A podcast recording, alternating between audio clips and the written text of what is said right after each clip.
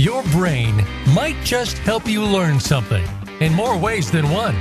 Welcome to Dr. Gary Bell's Absurd Psychology. Dr. Bell is a licensed marriage and family therapist. He'll be your guide on this crazy exploration designed to bring life back into our existence. Can you become the element of change in an ever changing world? Possibly, but you've got to listen on to find out. Now, here is the host of Absurd Psychology, Dr. Gary Bell. Welcome, everybody. All right, we're talking about your friendly, everyday psychological abuser. Yeah, you know, abuse refers to, if you think about it, harmful, injurious treatment of other people that may include, uh, let's say, physical, sexual, verbal, psychological, emotional, intellectual, spiritual maltreatment. It also may coexist with neglect. Uh, which is defined as a failure to meet a dependent person's basic physical and medical needs. And if you think about that, just neglect alone, a massive amount of our personality disorders, such as the narcissistic personality, the borderline personality, the paranoid personality disorders, those have a tendency to come through that dependent person's basic physical and medical needs not being met as a child and not feeling safe. Emotional deprivation, uh, desertion is often found in childhood, and neglect is sometimes described as a passive types of type of abuse. Physical abuse is very obvious. You know, it refers to striking or beating another person with the hands or an object, which is called corporal punishment, and it may that's the object part of it, and it may include assault with a knife or gun or another weapon. Physical abuse also includes uh, behaviors like locking someone in a closet or a small space, or depriving someone of sleep, or burning, or gagging, or tying them up. You know, physical abuse of infants may include like shaking them, dropping them on the floor, throwing them against the wall, or other hard objects. And then we have, and just categorically, we're going through these, and then we're going to talk about abuse in itself. Then we have sexual abuse, and that refers to inappropriate sexual contact. So that doesn't mean penetration always between a child or an adult and someone who has some kind of family or professional authority over them. Sexual abuse may include verbal remarks, fondling, kissing, attempted or completed intercourse, and yes, there is such a thing as marital rape. You know, sexual contact between a child and a biological relative is known as incest although some therapists extend the term to cover sexual contact between anybody that's an adult and a child, including relatives by marriage. You know, girls are more common than boys to be abused sexually, according to conservative estimate. 38% of girls, 16% of boys are sexually abused before their 18th birthday. However, I would suggest that those statistics are biased, that boys oftentimes don't report the kind of abuse that they've received. Also, there's verbal abuse, and that refers to regular, consistent belittling, name calling, gaslighting, labeling, ridiculing of a person. But it also includes spoken threats. And it's one of the most difficult forms of abuse to prove because it does not leave physical scars or other evidence. So I would have to ask you, you know, the bottom line is if you have a spouse that is always throwing divorce out there, is that abuse? Well, by this term, it is. You know, it's hurtful. Verbal abuse may occur in schools or workplaces as well as in families.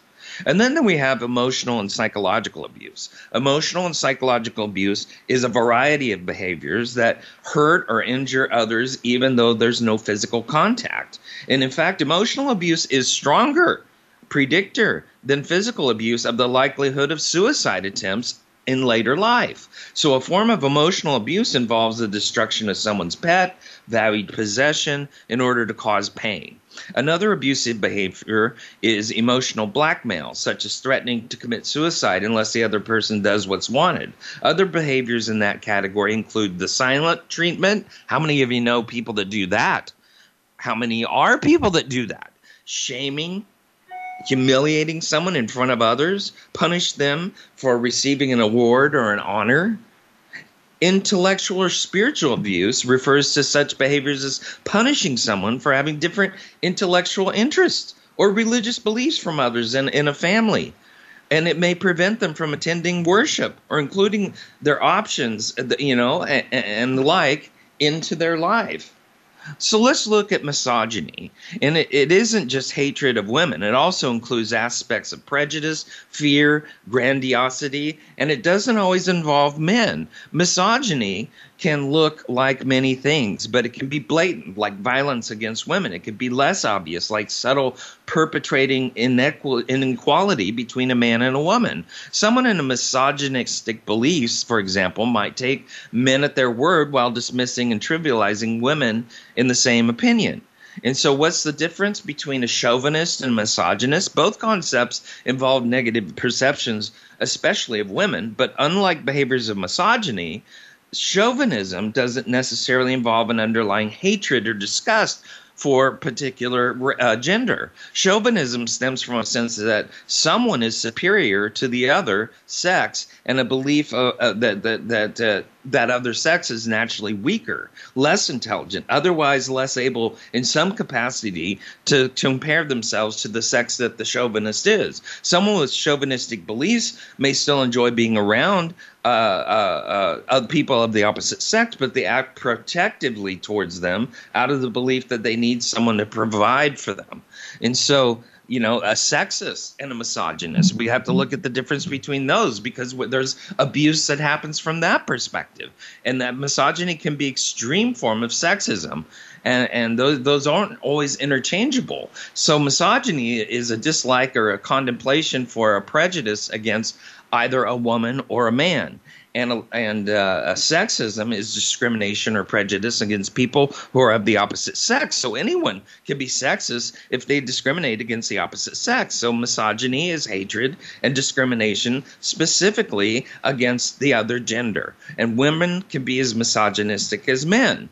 So a feeling of superiority towards the opposite sex, uh, the, the contempt for common uh, uh, uh behaviors that the opposite sex may have and a uh, ingrained beliefs that all contribute to the uh, online misogyny or that we see in this world and online and offline in person. I mean it's really sad but there's there's a lot of misogyny out there especially in this tribalistic culture. And yes my friends that is abuse. Misogynistic people isn't a mental health condition. It's an attitude and a belief that may involve complex underlying factors like core belief systems cultural norms, childhood experiences. That's where it comes from. And the religious constructs, some religious, such as uh, so those founded sometimes in Christianity, teach that women came after men and was made out of a part of the man's body and was created in his uh, companion to be under his care. Well, that is in the Bible. And that is part of the beliefs of Christianity. But from that, does that mean that one stands above the other? No. But the framework can sometimes be perceived as implied inferiority. And along with the belief that some religions that women ushered sin into the world, religion can contribute to a negative bias against females, which in turn could contribute to misogyny. But yes, that comes from the Bible, but who also contributed to that behavior? The man and so there's a lack of accountability when it comes to misogyny. You know upbringing can be a really big factor in the way people have been abused. You know uh, uh, mimicry is some of the big things that children do. And if you're exposed to, to misogyny in your household as a child you may grow up thinking that that's how you're expected to behave as an adult. So emotional abuse domestic violence related to the upbringing environment have been linked to misogynistic cultures, hostile sexism, a power differential within the home, which may have been demonstrated in the childhood. Culture and gender norms. That's why when you marry somebody, you also end up marrying their past and marrying their family. And they may not even know that that will come forward until they're in a relationship where they're living with you in a committed marital relationship. You may not see those qualities come forward until that actually happens. Culture and gender norms, where women often are perceived as inferior beings, may also be influenced by childhood development. And so, you know, you don't have to be religious to have personal beliefs that align with misogyny.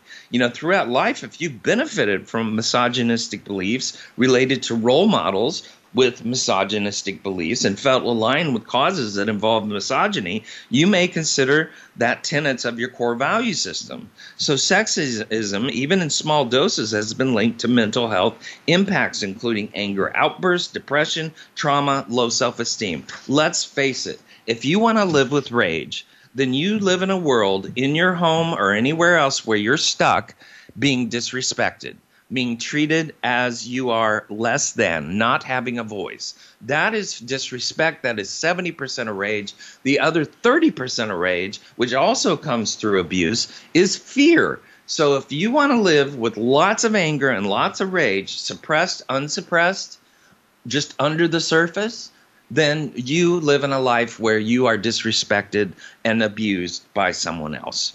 You know, what, what what's really important if you want to fight back against abuse is you want to advocate for people who identify you for your gender or the gender you identify as, lifting up and supporting the efforts of people around you that are abused, joining causes that support people who are abused.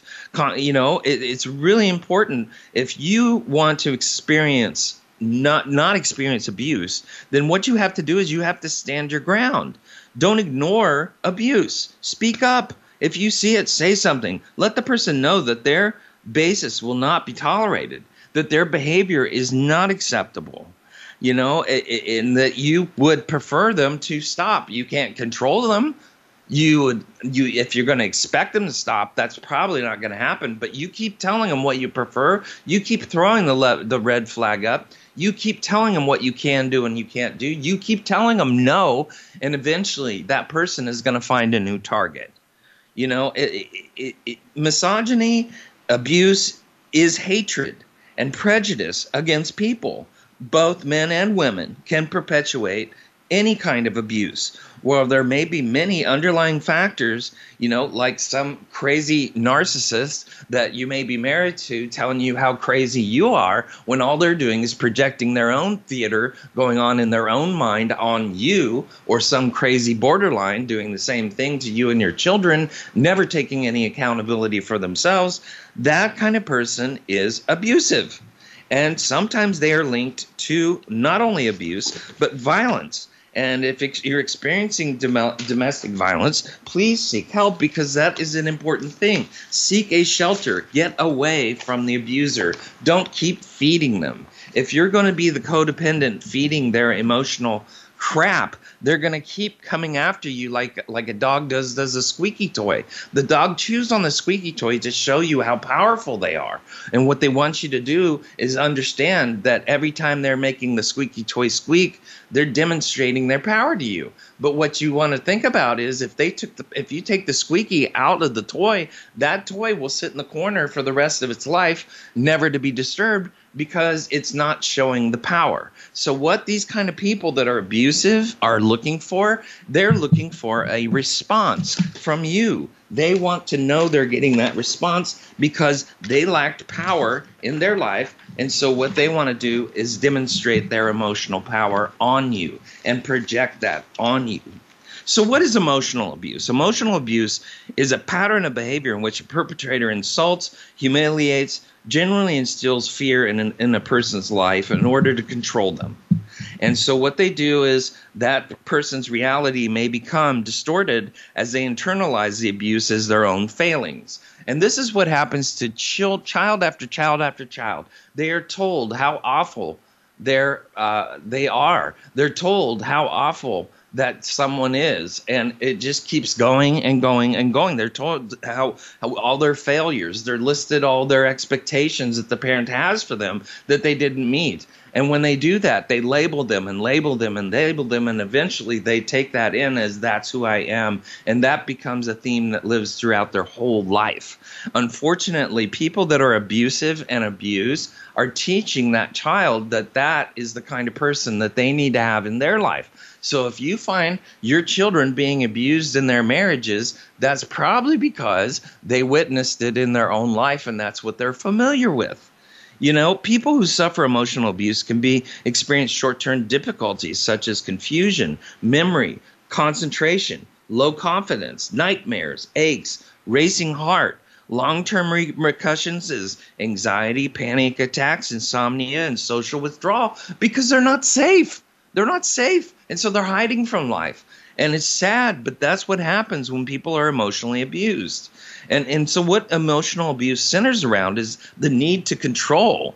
So the the the the, the main diagnosis operating in anxiety and depression and an OCD and all kinds of other disorders that are man made is the idea of the need to control things you cannot control. So you exacerbate your own control by developing the symptoms of anxiety, panic attacks, depression, and OCD. That all comes from the need to control things that we cannot control. It's called coping fear, difficulty concentrating. All of those are factors. So, monitoring and controlling a person's behavior, such as who they spend time with or how they spend money, is a sign of abuse.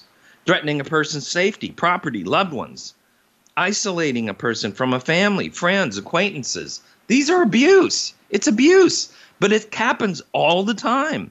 Demeaning, shaming, humiliating a person. You know, what do you think it is when you have a partner who makes it so you can only just relate to them. There's other family members that you cannot relate to anymore. People you love in your life, you can't relate to them anymore simply because that partner does not have the threshold of tolerance to be around those people. Because maybe those people call them out for for who they are and actually understand what kind of person they are. And sadly, some people are dumb enough and have no no ability to do conflict and have no boundaries will just suck it up and deal with somebody like this. And this person just keeps thinking like a slippery slope that they can take over that other person's life. And eventually they do because that person will avoid conflict at all costs. You know extreme jealousy accusations paranoia those are often the accuser. If you think about people that are having affairs, it's usually the accuser. The one that's accusing you of, of an affair is the one that's actually thinking about having an affair. You know, delivering constant criticism. That is abuse. Regular ridicule, teasing, sarcasm, not directed towards the person that's delivering it. That is abuse. You don't want to tease people for qualities that they have that may or may not be very sensitive parts of who they are and very quirky parts of they, who they are. If you do that, you are centering them out to say you're weird. And if you're doing that, you're developing a narrative within them that they are eventually going to grasp onto if you just keep doing it. And so, thwarting a person's professional or personal goals, this happens all the time, believe it or not where people get in the way of other people's that they're married to's career where they actually force them to make choices that are different. It's it's either your job or me. You know that's very selfish to get in the way of somebody's passion and purpose in life. All right we're going to take a quick break. We're going to come back and talk more about defining abuse understanding abuse and then dealing with abuse. So come back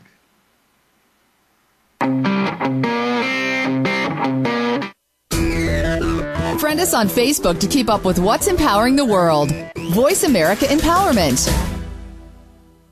Dr. Gary Bell is available for speaking engagements as well as teaching at your seminar or workshop and life coaching via telephone, Skype, or in person in the Seattle area. Dr. Bell brings his no nonsense, straight from the hip discussions each week on the show, but it doesn't stop there. Learn about motivation and psychology, one couple marriage repair, a two day workshop in Seattle, and more. Visit drgbmft.com today or call Dr. Gary Bell at 951 818 7856. That's drgbmft.com or 951 818 7856.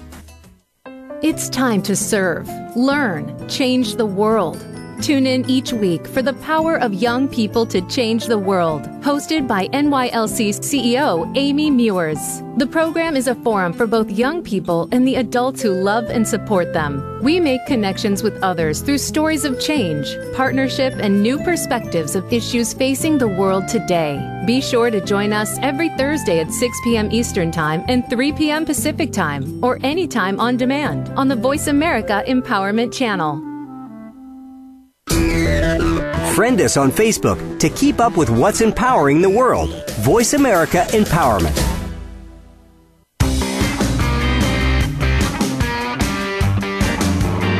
You are tuned in to Dr. Gary Bell's Absurd Psychology.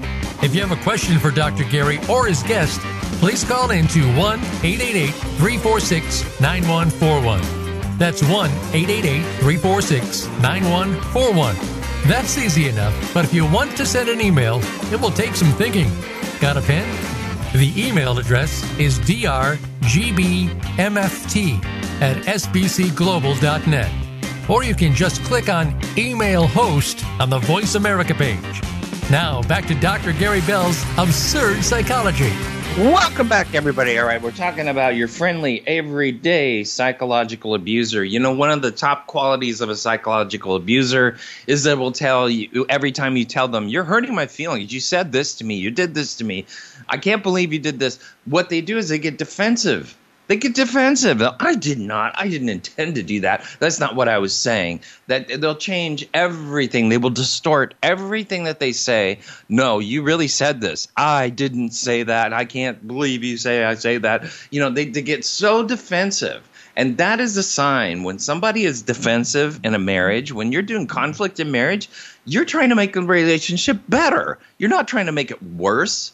And the problem is, accountability is the one factor that psychological abusers cannot allow themselves to have. And even when they do, they go through what's called the honeymoon phase where they make it up to you and they're all nice to you and they do all the good things and all of a sudden things start to get steady and then they get used to it and then they start taking you for granted then they get back into that abuse cycle again and off it goes and then they abuse and then they do the honeymoon and it's back and it's just, it's just a circular thing that abusers tend to do but accountability it really takes something awful to make them be accountable but once they are they keep doing it because they know you'll take them back the idea is if you're going to be with a psychological abuser, you better have good boundaries and you better have some safety plans because they need to find themselves on their own at times with themselves so they can only do the abuse to themselves.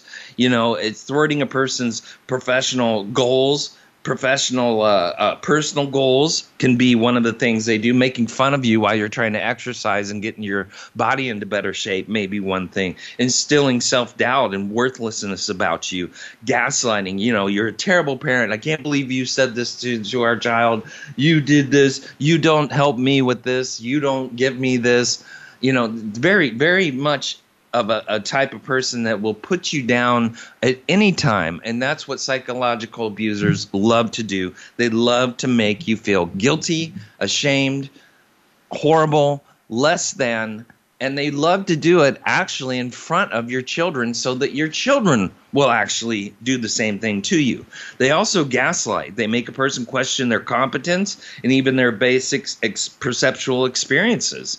That you are actually the crazy one. They can't take accountability. They just can't do it. And and if you're going to try to force them to do it, it's a good chance they're not going to be able to do it. So toxic people, which are abusers, really, if you think about it, not good in your life, not good for your children, not good for life in general. They need to come to grips with their own accountability. And until that happens, you really don't want to spend a lot of time listening to their narratives about you and your children because what you will end up doing is integrating that into your personality, especially if you're a child. Sometimes emotional abuse doesn't involve overt threats or vigilant monitoring. More subtle signals of emotional abuse may be like an important relationship, including regularly judging a person's perspective without trying to understand it, or relying on blame rather than improvement, or regarding the other person as inferior, frequent sarcasm, telling the other person how to feel in an attempt to be helpful. You know, you can't feel like that. You shouldn't feel like that. You won't feel like that. You have a right to feel any way you want to feel. That is your choice and no one else's. You know, what tactics do emotional abusive people use? Well, they're perpetrators of emotional abuse and they consistently criticize, shame, humiliate in order to gain control and power in a relationship. They will yell at their victim, call them names, or level baseless accusations at them. They may act jealously, possessively, monitor the person's whereabouts, communication by checking their phone. Yeah, stalkers Um, you know, an emotional abuser may gaslight their victim into believing that their unhappiness is their own fault. And they often seek to isolate their victim from friends and family to prevent them from getting a reality check or a broader perspective. Or they will drive the, those family members away from you and they will drive you away from your family members because they see the light you know, uh, uh, abusers are often skilled manipulators. So those suffering emotional abuse don't even recognize those patterns, those tactics that may lead the victim to believe that they are to blame for the problems in the relationship. These patterns occur consistently and often relent only when the victim understands the partner's manipulation and behavior and threatens to leave or ends the relationship. These guys can't take accountability until the final straw has broken. They wait and they wait and they wait because they believe you don't have it in you to set a boundary for them.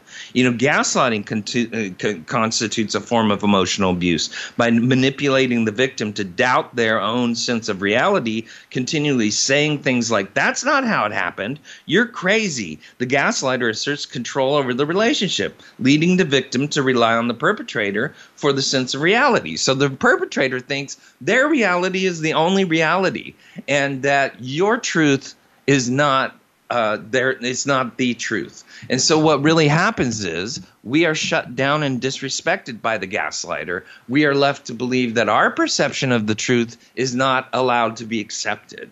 And that is crazy because if you're going to be in a relationship, you have to understand that you're not only responsible for your perception of the truth, but you're responsible for your partner's perception of the truth.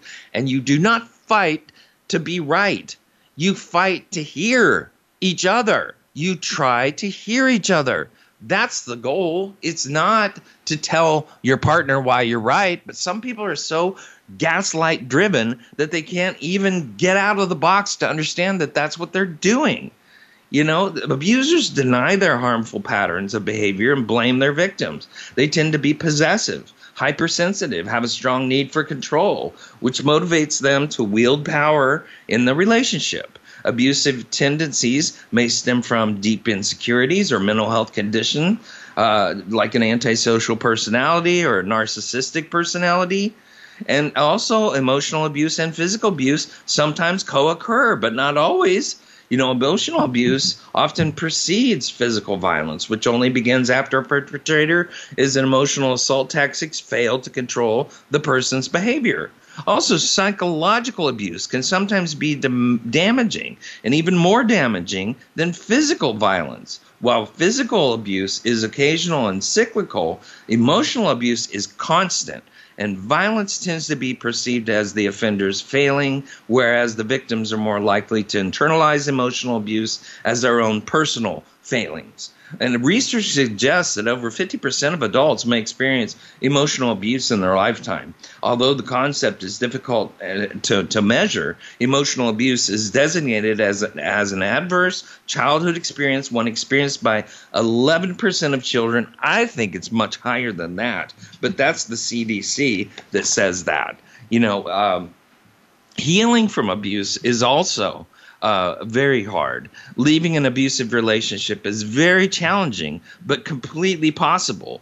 But victims must come to recognize that, that reasoning with an abuser is not effective and that the individual will probably never change. To begin to heal, experts advise those leaving an emotionally abusive relationship seek support from one's social circle and even a therapist. Yes, you really got to get outside of the box you can't just heal within an abusive relationship. You've got to get away from the abuser so you can see the forest for the trees. You know, victims of emotional abuse are often worn down so they can't see the harmful dynamics clearly. They come to believe that the relationship challenges are, are their own fault. And that's because the abuser has groomed you to believe that. They may spend time ruminating and bargaining, considering how they can adapt their behavior or avoid confrontation. Victims may struggle with the problems of self esteem, as well as anxiety and depression. There's a book, and it's a workbook. It's called Stop Walking on Eggshells Um, really good book to help you understand when you're living with an abuser. That one is geared towards what's called a borderline personality, which, in my opinion, is some of the worst of the worst of the worst of the worst out there. They are so destructive and very rarely end up in jail. They always walk along the lines and never take accountability for anything in their life ever. You know, survivor, you know, ver- childhood verbal abuse can include constant criticism like put downs, rejection.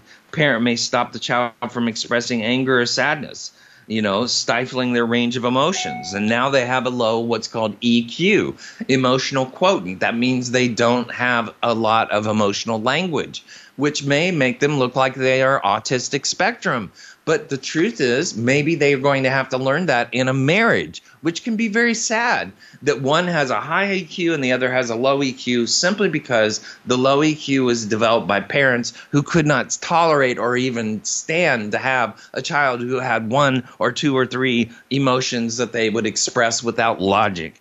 Emotions don't have logic, but people oftentimes take emotions as conflict.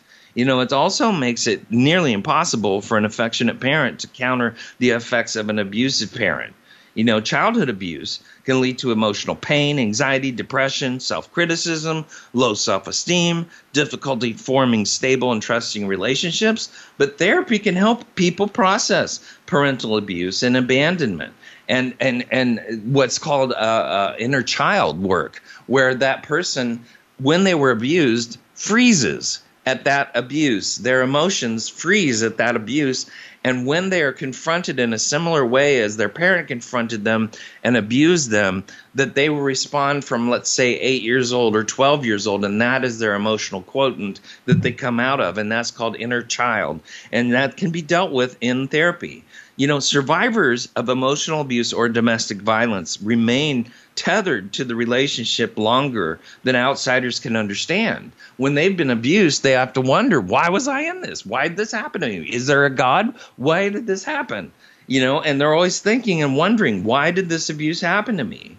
You know, and, and so constant accusations and harassment can wear down the victim and lead to distorted thoughts, such as believing that they deserve it or that emotional abuse, uh, emotional abuse isn't real fear, damaged self worth, concern for children or the family, financial constraints. Other factors can lead to victims to stay in abusive relationships.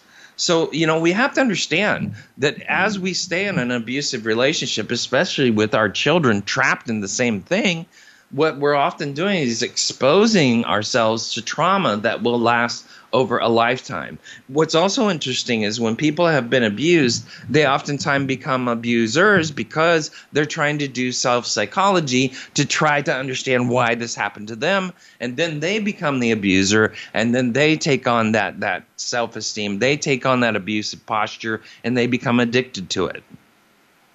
You know, although turbulent childhoods can produce a lot of substantial challenges, they can also uh, create great strength. You know, people raised in a stressful household, whether due to poverty, abuse, neglect, or other circumstances, may have enhanced their cognitive flexibility, showcasing the ability to be resilient, to, to adapt, to take risks, to tolerate ambiguity.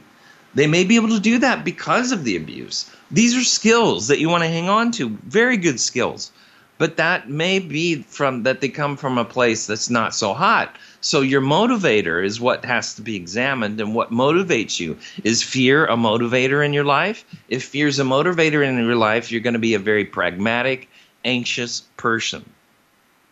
Therapy can help survivors of abuse by processing the experience and reprocessing the experience, rebuilding the self esteem, addressing symptoms such as anxiety, insomnia, depression, and develop a new context of what their life is about and what their life can be and what their purpose can be. And so there's a lot that can come out of the work that we do to deal with childhood abuse and abuse in a relationship. Psychological abuse is common. And here's some of the ingredients that come with it name calling, yelling, insulting the person, threatening the person, and threatening to take away something that is important to them, imitating or mocking someone, swearing at them, ignoring the person, isolating them, ex, you know, excluding them from meaningful events and activities. You know, it is very important to understand that these are very strong signs of psychological abuse. And when you have been abused like that, you also have to understand that many times that people get to abuse because they are talking to their partner as if they are a child.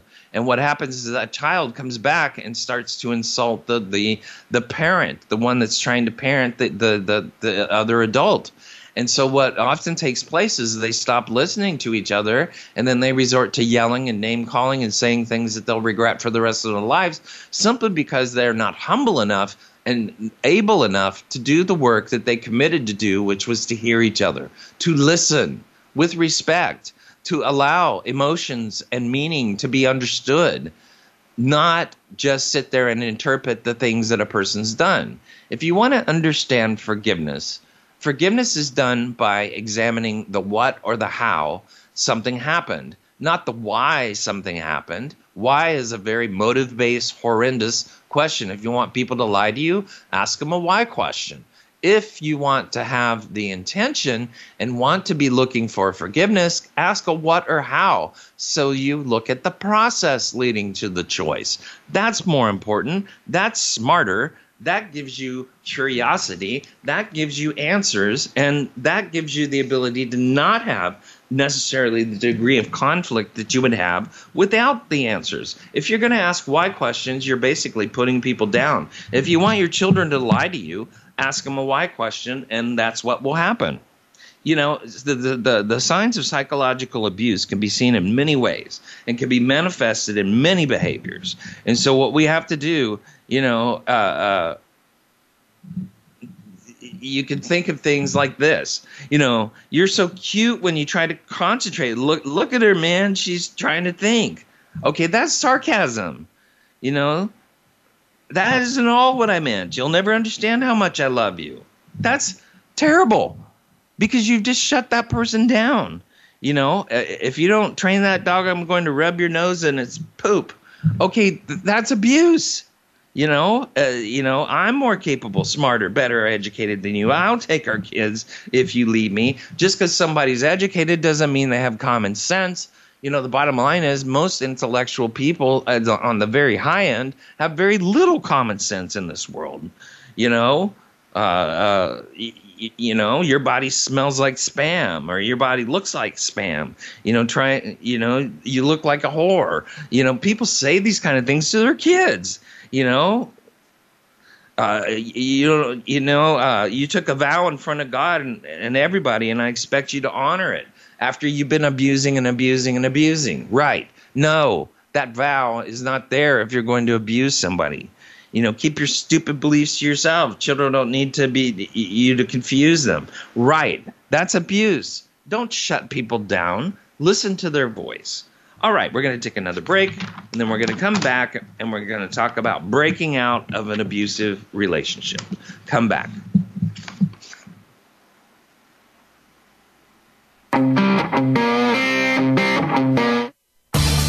Change your world. Change your life. VoiceAmericaEmpowerment.com. Dr. Gary Bell is available for speaking engagements as well as teaching at your seminar or workshop and life coaching via telephone, Skype, or in person in the Seattle area. Dr. Bell brings his no nonsense, straight from the hip discussions each week on the show, but it doesn't stop there. Learn about motivation and psychology, one couple marriage repair, a two day workshop in Seattle, and more. Visit drgbmft.com today or call Dr. Gary Bell at 951 818 7856. That's drgbmft.com or 951 818 7856. Unravel the mysteries of metaphysics every week on the Voice America Empowerment Channel. Join host Barb Crowley as she and her insightful guest share what's been learned behind the veil, going just beyond our five senses. Now you can see things with an entirely different point of view. Tune in for Metaphysics, A View Through the Veil, broadcasting live every Friday at 1 p.m. Pacific Time and 4 p.m. Eastern Time on the Voice America Empowerment Channel. Use it to explore your advantage and deeper understanding. It's your world. Motivate, change, succeed. VoiceAmericaEmpowerment.com.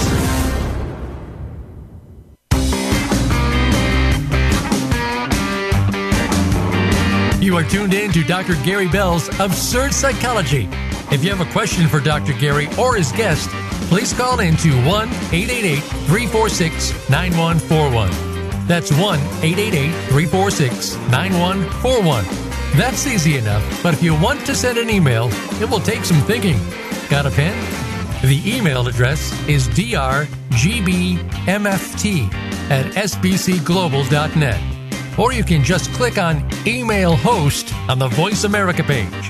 Now, back to Dr. Gary Bell's Absurd Psychology. Welcome back, everybody. All right, we're talking about your friendly, everyday psychological abuser. You know, there's one other form of abuse that I haven't expounded on, and I'm going to expound on that real quick, and that's financial abuse. It's sometimes called economic abuse, and it often involves someone using money in ways that hurt you. And it can include many other things like stopping you from getting a job or forcing you to get loans you don't want. It also can be a form of uh, domestic and family violence, like spiritual abuse happens when someone uses spiritual or religious beliefs to hurt, scare, or control you. And that's called doctrine and it can involve someone forcing you or your children to participate in spiritual or religious practices when you don't want to. And it can involve someone in refusing to allow you to participate in religious or spiritual practices that are important to you.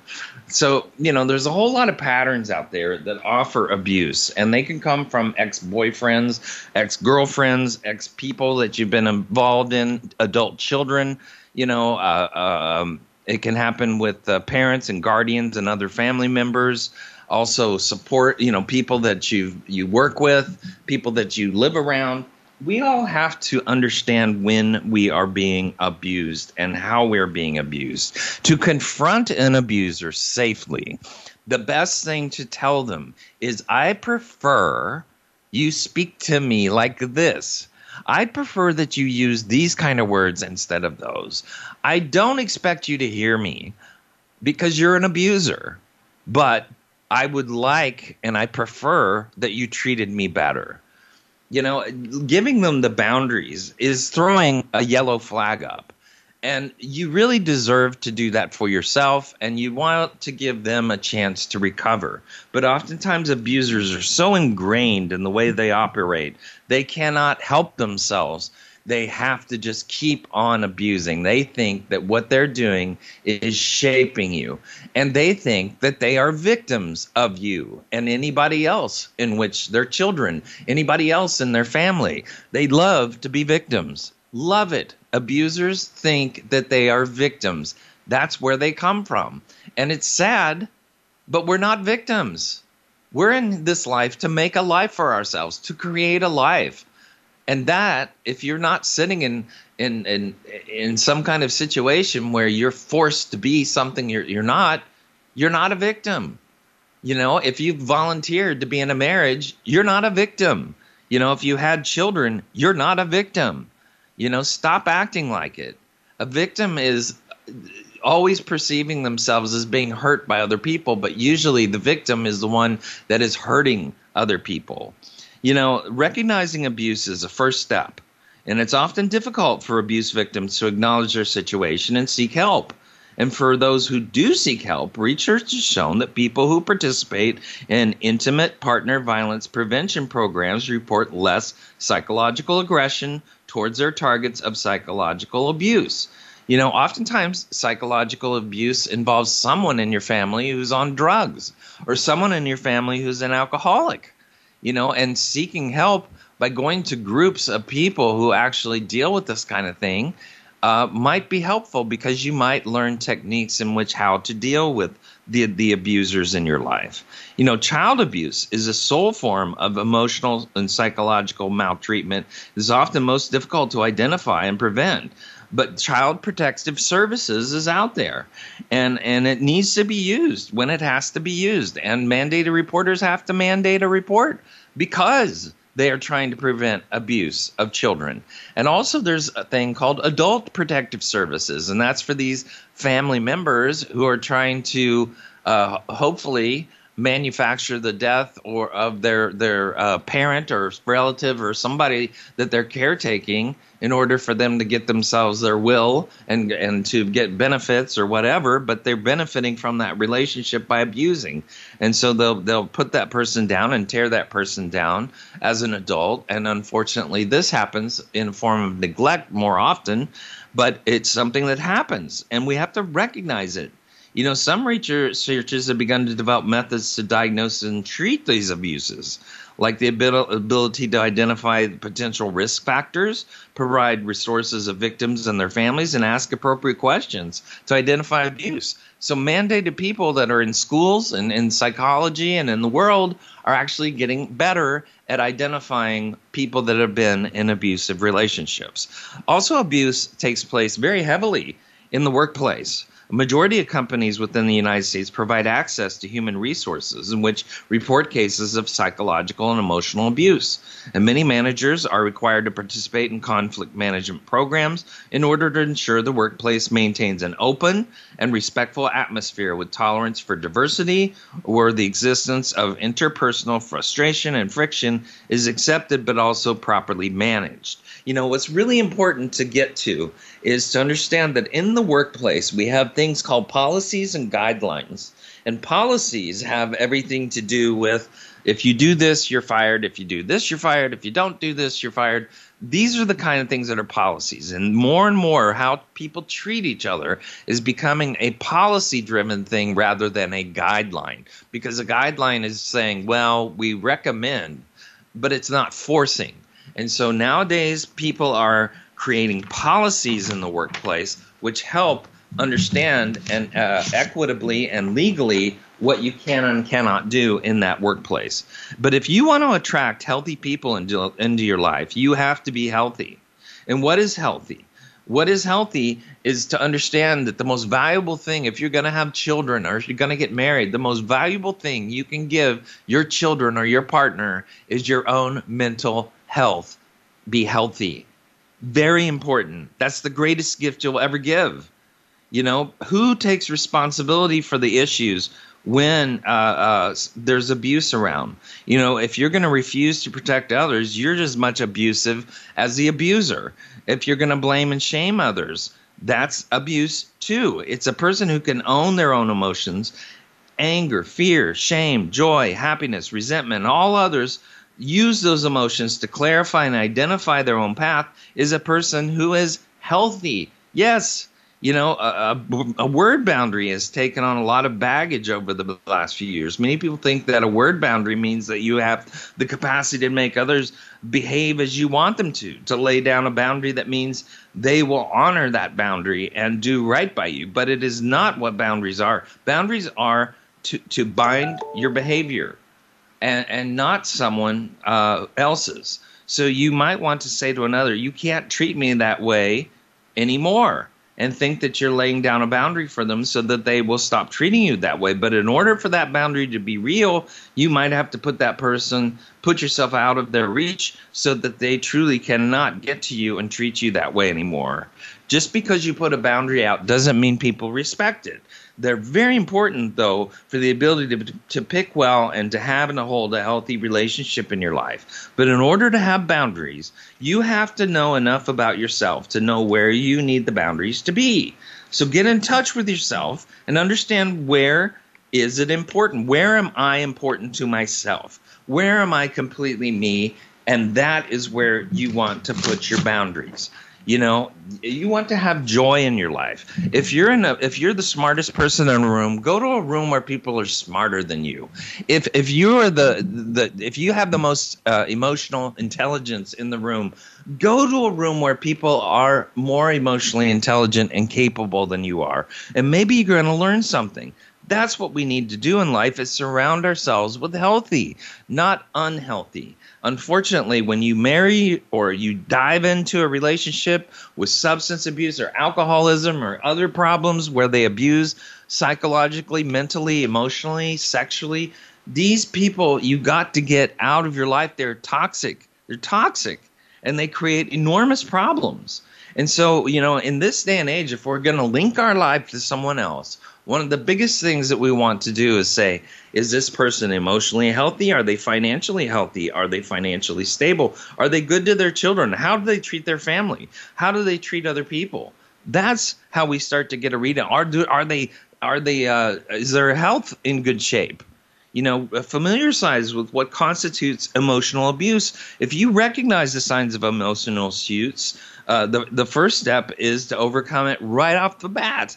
You know, uh, the type of abuse can come in the form of direct insults, personal attacks, passive aggressive belittling. So, what is passive aggressive? That's where they stuff it. And thematically, they'll stuff the same insult over and over and over. And you may give it to them in different ways. And all of a sudden, they blow back on you as if you are crazy, as if they're crazy, and they blow back because they don't want to ever have conflict with you again on this topic. And so they look like the crazy person because they're passive aggressive because they keep holding in the steam. Unfortunately, that's what happens with passive aggressive people that when they confront, they're never heard because they look like they're batshit crazy. You know, the other thing is the state of denial. One of the best emotional abuse tests is if a person is able to deny what the truth is. You and your partner can both deal with conflicts without threats or despair. You and your partner do not lash out upon receiving criticism. You say no to certain requests. You, you openly express your feelings. That's a safe, healthy relationship, and that's what we all want. But the people that do denial, are oftentimes abusers because they believe that their their reality is the only reality.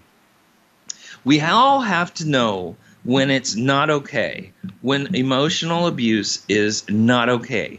Once you've identified emotional abuse signs in your relationship, it's and physical and psychological, it's really important to recognize that behavior and say, "Hey, it's not okay. Many victims find themselves making excuses for their partner's abusive actions. They may also say to themselves that they deserve to be treated that way. They had it coming, or they may have convinced themselves that they're uh, too in love to do anything about it. But no one in any situation deserves to be subjected to any form of physical or emotional abuse at or psychological abuse at any time. And the, earlier you confront it, the smarter you are, you know, and understand that the cycle of, of abuse is there too. And that is the abuse happens, then the honeymoon phase where they're all nice and lovey lovey, then things start to stabilize, and now they start taking you for granted, then they abuse you again, and then they go to the honeymoon. That's the cycle of abuse. That is the most common pattern found in abusive relationships.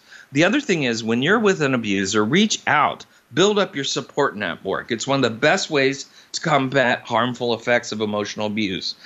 Get out and go to your relative's house. Go to your family's house. Go to uh, go to friends' houses when this person is doing their thing.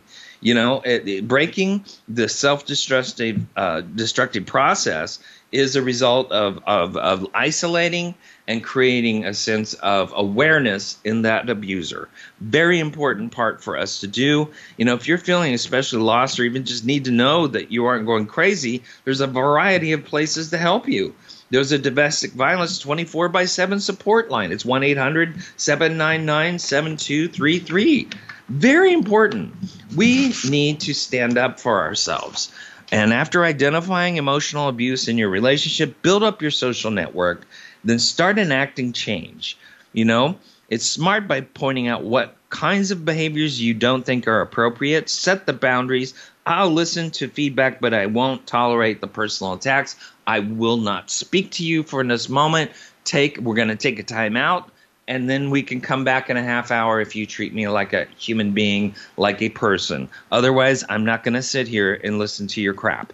Just not going to do it and you want to be confident. And that leads to the next tip. If you're confident, this will likely quiet uh, the mass that that person much easier because you find your confidence will build bit by bit and what's more you have the upper hand of knowing their behavior is inappropriate not yours and maintain eye contact that's another thing look them straight in the eye it's really hard for people to maintain abuse when you're looking them straight in the eye. You keep an even tone of voice. You try as hard as you can to keep your emotions from getting the best of you. You want to stay on the offensive, and that means voice flat and straight. I feel like this when you tell me that. eye contact and don't start following their verbosity. Don't tr- treat them like they're treating you because if you do that, you become the abuser in their eyes. All right, that's our show. I want to thank everybody for listening. I love hearing from you, and you can do that at voiceamerica.com, the empowerment channel, Dr. Gary Bell's Absurd Psychology. We have a new Facebook page, and you can contribute to our show in the links section of our Voice America webpage. So remember, tell a narcissist your problem is that you don't realize that you are the problem, and then watch what happens. Tell a narcissist, I'm pretty sure the earth revolves around the sun and not you.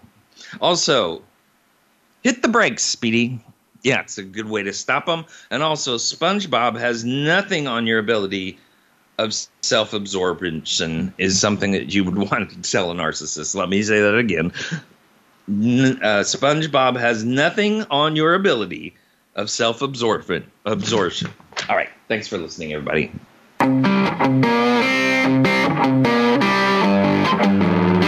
That's our show for this week. Please join Dr. Gary Bell for another edition of Absurd Psychology next Tuesday at 2 p.m. Eastern Time, 11 a.m. Pacific Time on the Voice America Empowerment Channel. Now go impress your friends and family with what you've learned today and have them tune in next week so they can be almost as smart as you.